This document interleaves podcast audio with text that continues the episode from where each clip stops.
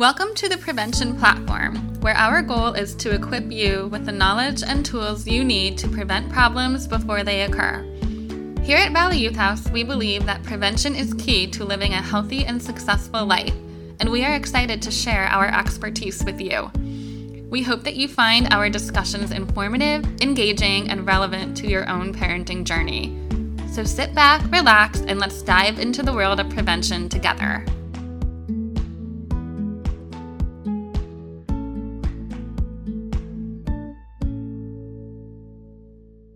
September is National Recovery Month. It is a time to celebrate the hard work and dedication of all of those who have overcome substance abuse and mental health challenges.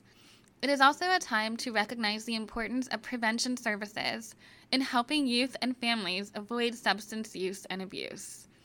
Today, I'm going to share seven ways that adults can prevent their youth from turning to substances. I will also be joined by Valley Youth House's very own Martha Fenningham, who will discuss the Strengthening Families program and how strong family ties play a role in substance abuse prevention. And to wrap up the episode, we have two certified recovery specialists, James and Marie from Treatment Trends, who will share their thoughts on substance use trends amongst youth. I hear from many parents, caregivers, and educators who are concerned that their youth may be using or abusing substances.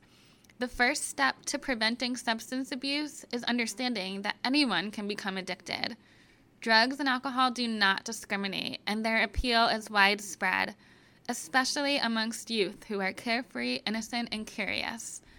So, here are seven protective factors that can work towards preventing substance abuse and misuse.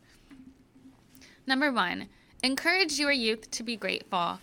It may sound silly, but research has shown that practicing gratitude can be an effective way to prevent substance abuse. Being thankful for the positive aspects of your life can increase feelings of happiness and satisfaction, which in turn can reduce the desire to turn to drugs or alcohol as a coping mechanism.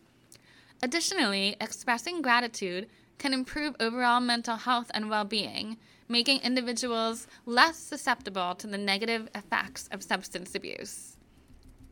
Number two, help your youth to develop healthy coping skills. When we have effective ways to manage stress, anxiety, and other difficult emotions, we are less likely to turn to drugs or alcohol as a way to cope.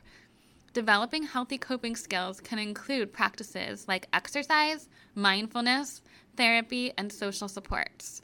By focusing on these positive outlets, individuals are better equipped to navigate life's challenges without resorting to harmful substances. Number three, ensure that your youth has strong decision making and refusal skills. Our young people need to be confident in their choices and able to say no to things that make them uncomfortable. When they are equipped with these skills, they can make healthier choices and resist the temptation to use substances. That leads to number four, which is to develop a strong sense of self esteem. It is important that young people are comfortable in their own skin and that they feel accepted by their friends and family for who they are. We need to encourage our children to give themselves grace and celebrate their little wins in life.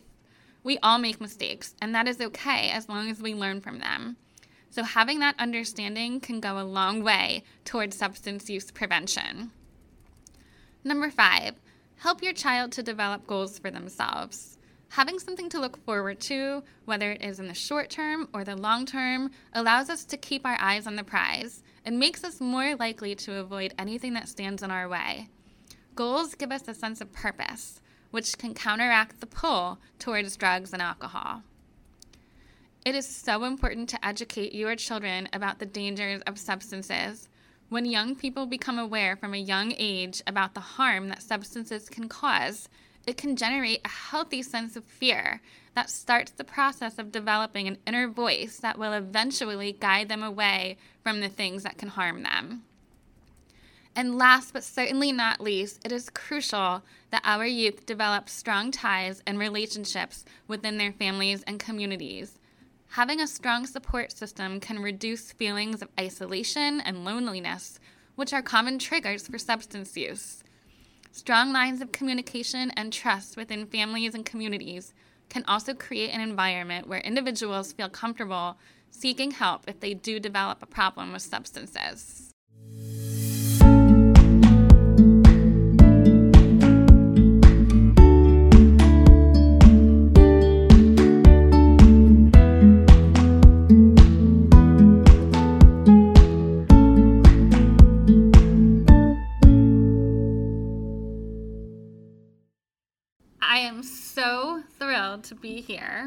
With Martha Fenningham, better known as Marty.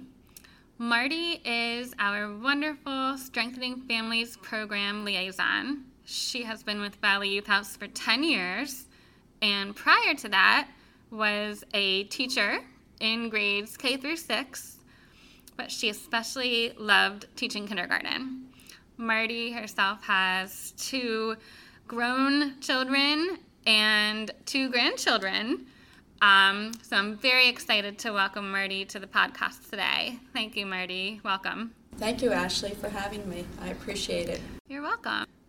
So today we are talking about substance use and how we can prevent that in young adults, in teenagers, adolescents, and even young children what can we do to prevent them from going down that path later in their life?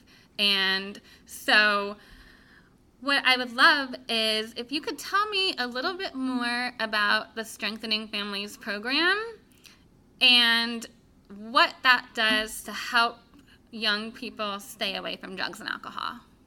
Okay, the Strengthening Families program uh, is an evidence based program uh, that was developed by Iowa State uh, some of the features of the program are um, uh, teaching uh, every member of the family respectable behaviors. Um, we encourage incorporating love and limits uh, through their behaviors, and of course, encouraging um, good practices for setting rules and what the consequences would be. Um, the Strengthening Families program has uh, They've done a lot of research about the program, and it is very, very uh, well known that it does prevent and reduce substance abuse.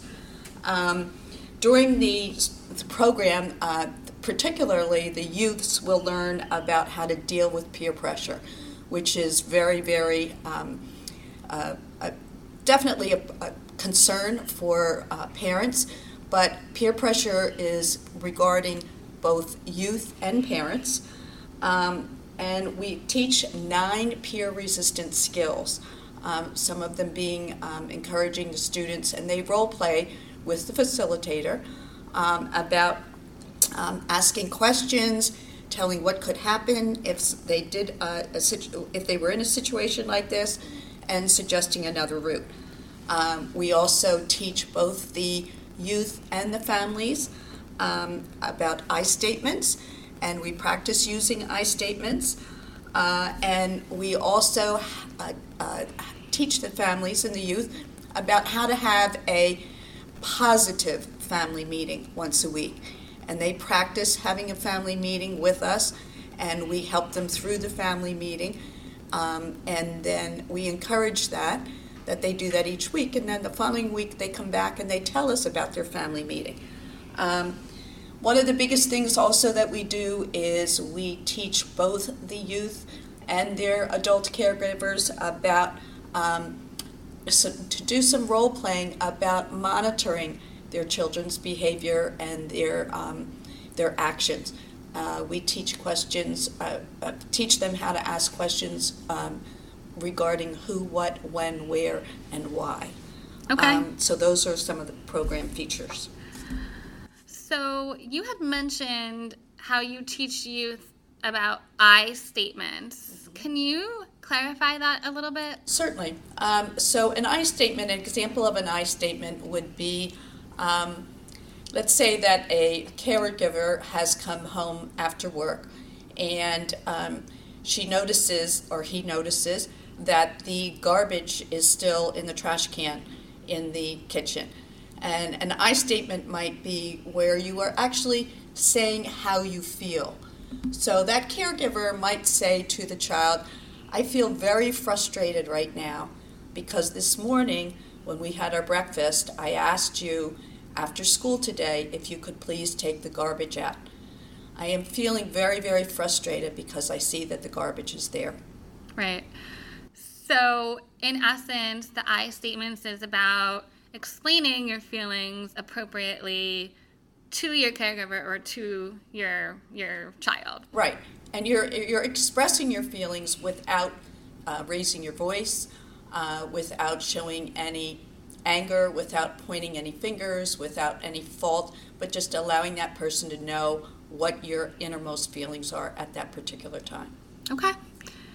You also talked about the importance of having a family meeting. Mm-hmm. And I think that goes to show how crucial it is for a young person to feel whether that's with you know a biological family or a group of people where they feel accepted to have that family support right and that encourage that open communication and i and i think that that goes a long way in terms of reducing the risk that they would use or abuse substances would you agree with that Exactly. Um, a family meeting almost is very close uh, to what some of us now know as an intervention uh, with within the family.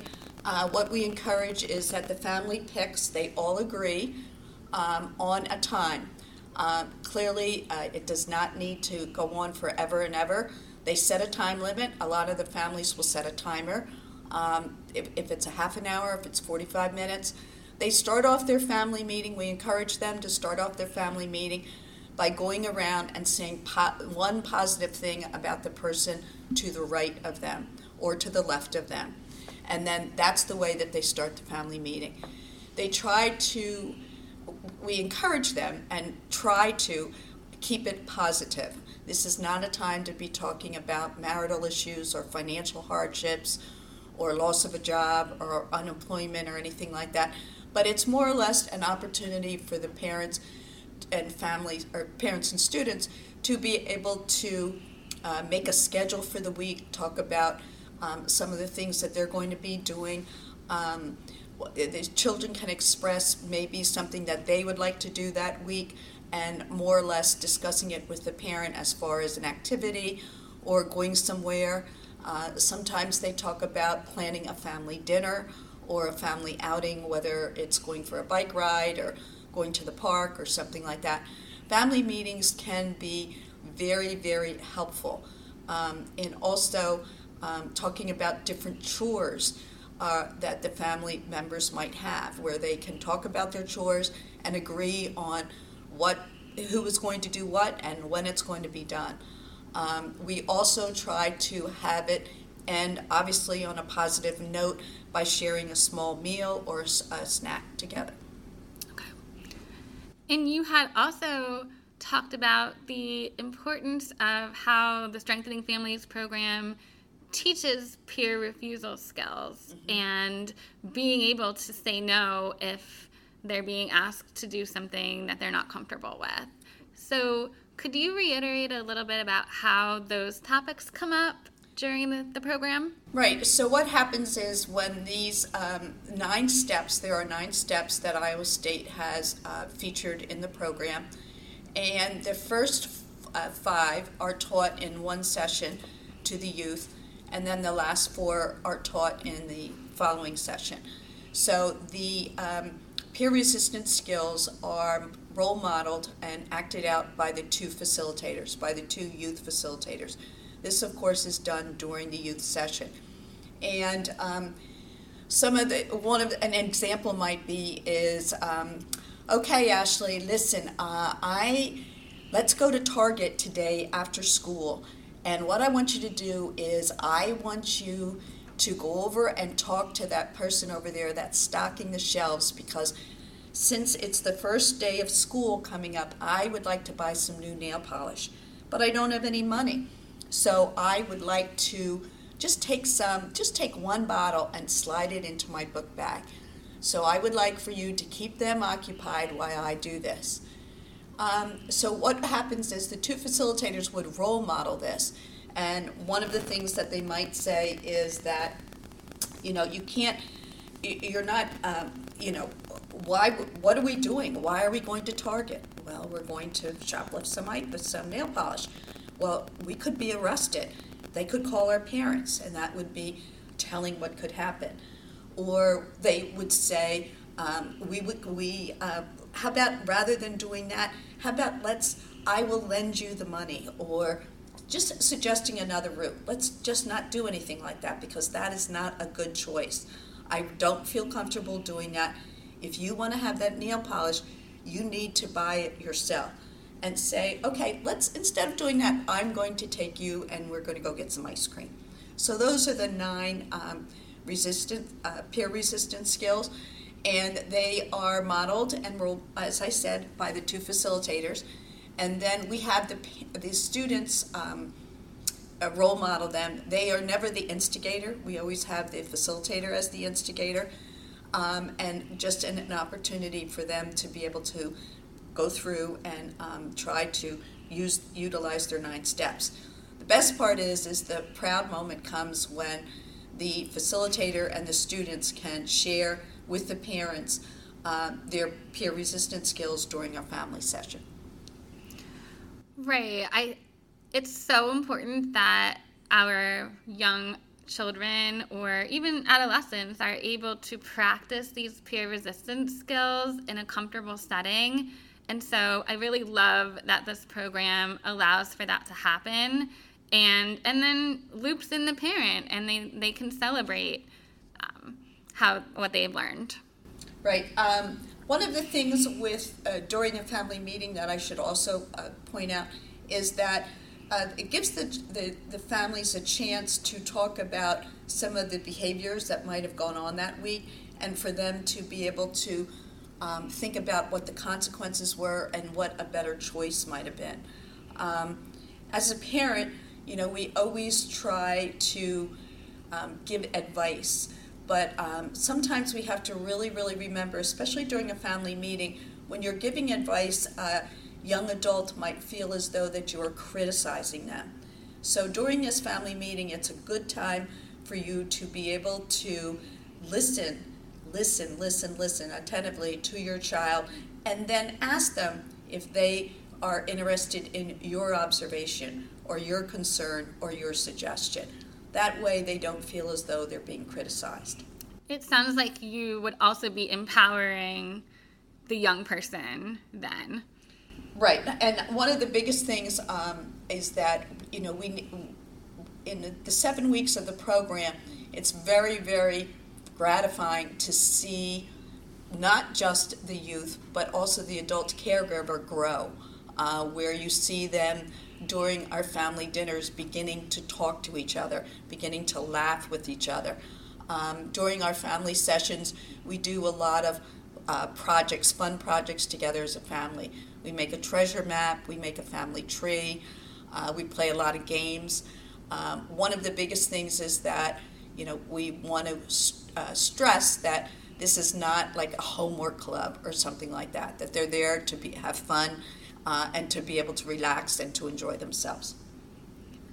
How do you think that the Strengthening Families program ultimately really helps to deter young adults from using and abusing substances?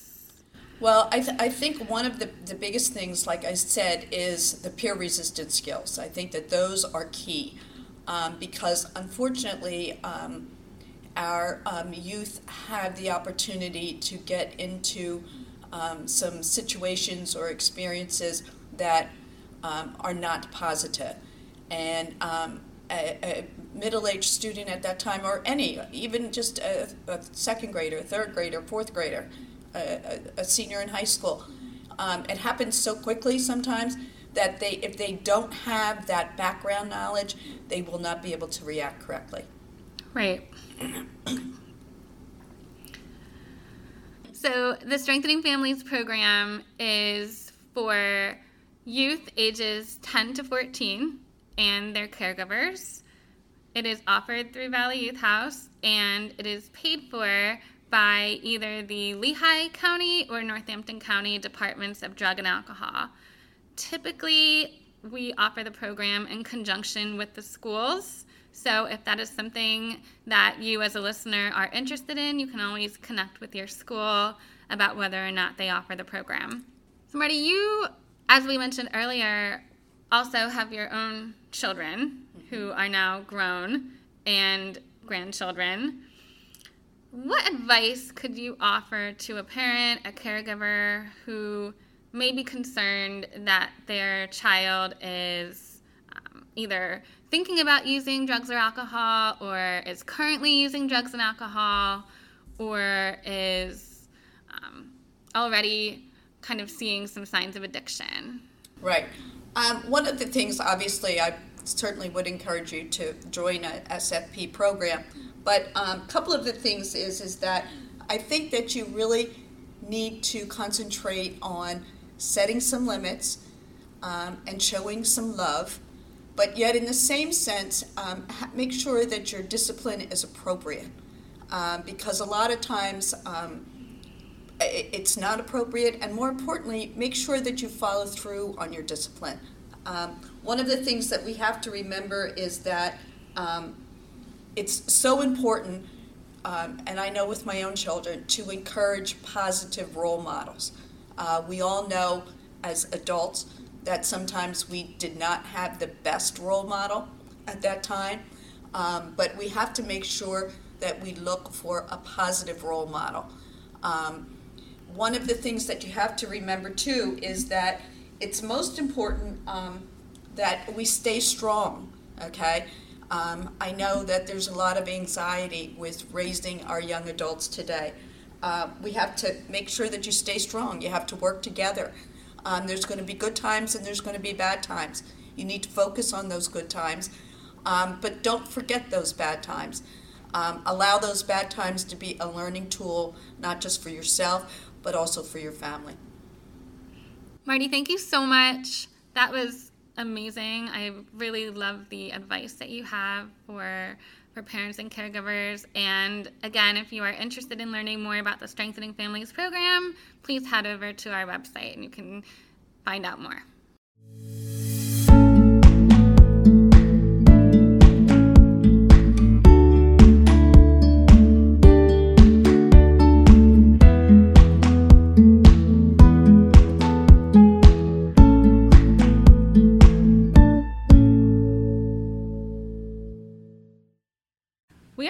Joined today by two really important guests, and they are here to talk a little bit more about National Recovery Month and how we can focus on preventing our youth from using and abusing substances. So, we are joined today by James and Marie from Treatment Trends. And so, James and Marie, welcome. Thank you so much for joining us. So, could you go ahead and tell us about some of the work that you do for treatment trends? Certified recovery specialist essentially just means I've lived experience with drug and alcoholism, substance use disorder, addiction. Um, so when you're in the field and somebody says, "Oh, you don't understand how I feel. You don't understand. You don't. You know," um, they really can't. And I've had experiences where people sometimes catch themselves. You don't understand what it's like. You don't understand how I feel. And then they would look at me and be like, "Oh crap, yes you do."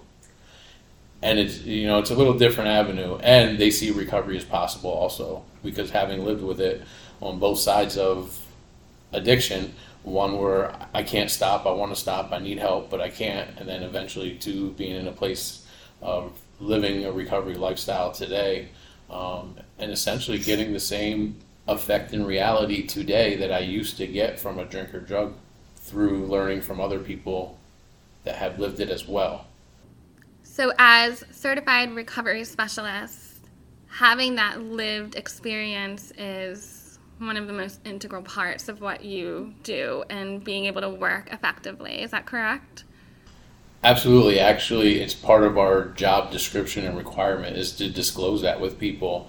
For example, if I was a counselor versus a certified recovery specialist, because um, I do know some counselors in the field that have lived experience. Now they have to they have to present it as well. I have a friend that, I have a brother that, I have a loved one, I know someone, and they're trying to speak at third party versus as a CRS. I have I did that. I know what it's like, and it's possible for you too. And I think for myself, having that counseling background, I understand one of the things we are told not to say to people is, I understand what it is that you're going through, unless you've truly been there in that exact same experience in that same moment. So I think it's really important that you that you mentioned that.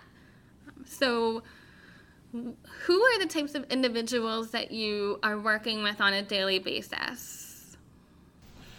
We are actually out of treatment trends has many different aspects to treatment trends. They have a inpatient facility rehab. They have an outpatient rehab, um, a halfway house, which is transitioning from an inpatient back into life or reality, for lack of better words. Um, and Treatment Trends also has four recovery centers throughout the Lehigh Valley one in Northampton, Palmer Recovery Center down in Easton near Easton Area High School, uh, Change O Main, which is in Northampton, um, Hope Center, which is on Broad Street in Bethlehem, right up the street from Wawa in uh, Bethlehem on Broad Street. And we are out of the Allentown Recovery Center, 315 Linden Street, in the back of the Tribeca building, is where we work out of. So the people, as far as being a recovery center at any one of the locations, if somebody's struggling, if somebody just wants more information, whether it's for them or a loved one, hey, I don't know what to do. My son's actively using. I don't know what to do, or I can't stop and I need help. Um, they can come to any one of those four recovery centers and seek guidance or direction.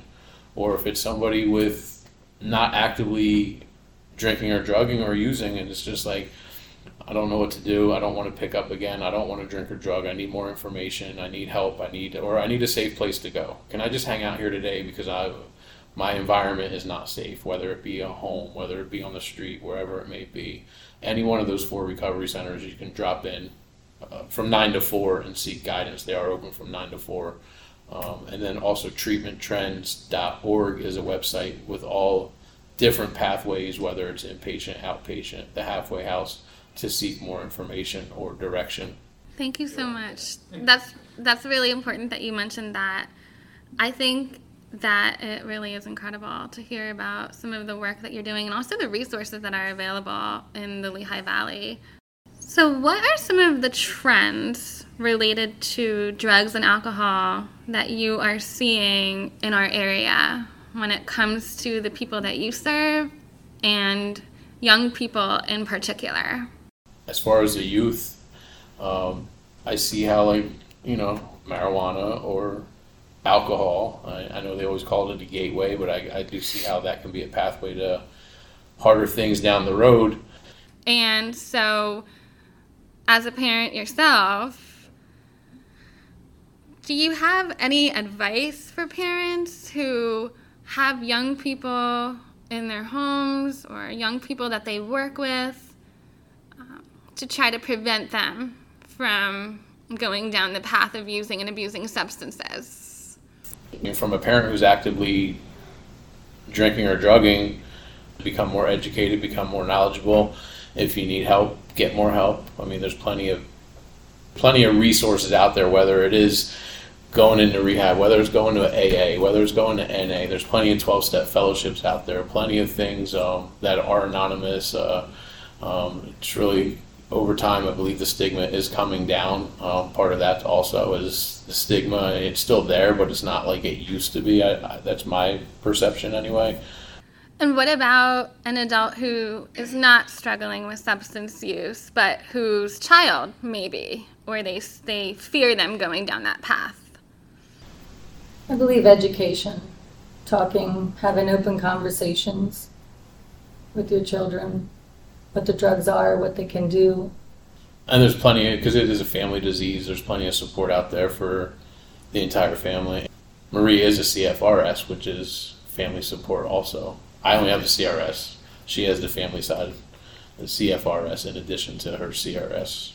When it comes to parenting, there can be two schools of thought. One is placing fear in kids, the other would be more about having honest conversations or um, things like that of that nature. Do you have any suggestions as far as that type of an approach? I never used alcohol or drugs in front of my children at all. They've never witnessed it, they've never seen it. And we have educated our kids from day one on what they can do, you know, if they have, start using, if they don't want to come to us, we at least let them know where to go. Where do you go for help? We also, you know, talk to them what drugs and alcohol can do to them, you know, with health wise. So education is really most, it's really important. And that education really has to start at a young age because what I hear both of you saying is that it comes back to kids being able to have healthy coping skills to handle situations that are thrown at them. And it's in those moments that they turn to those substances when they can't deal appropriately. So I think the education also has to be related to the healthy coping skills that you can use. Is that something that you emphasize in your work? New ways to face life. Life happens, reality happens to everybody. There's not a single person that doesn't have to do life.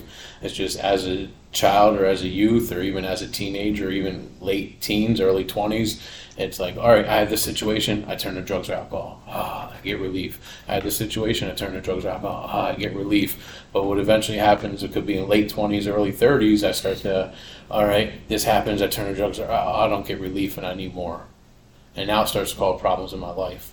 And I, I, did have symptoms if I was aware of it or educated it late teens, early 20s, where I could see it's happening to others, it's starting to happen to me. Because there are people that catch it early enough and they see, like, well, I'm headed down a bad path. I can see I'm headed down a bad road. Um, so now I got to start to face life, face reality, because I can't run from it anymore.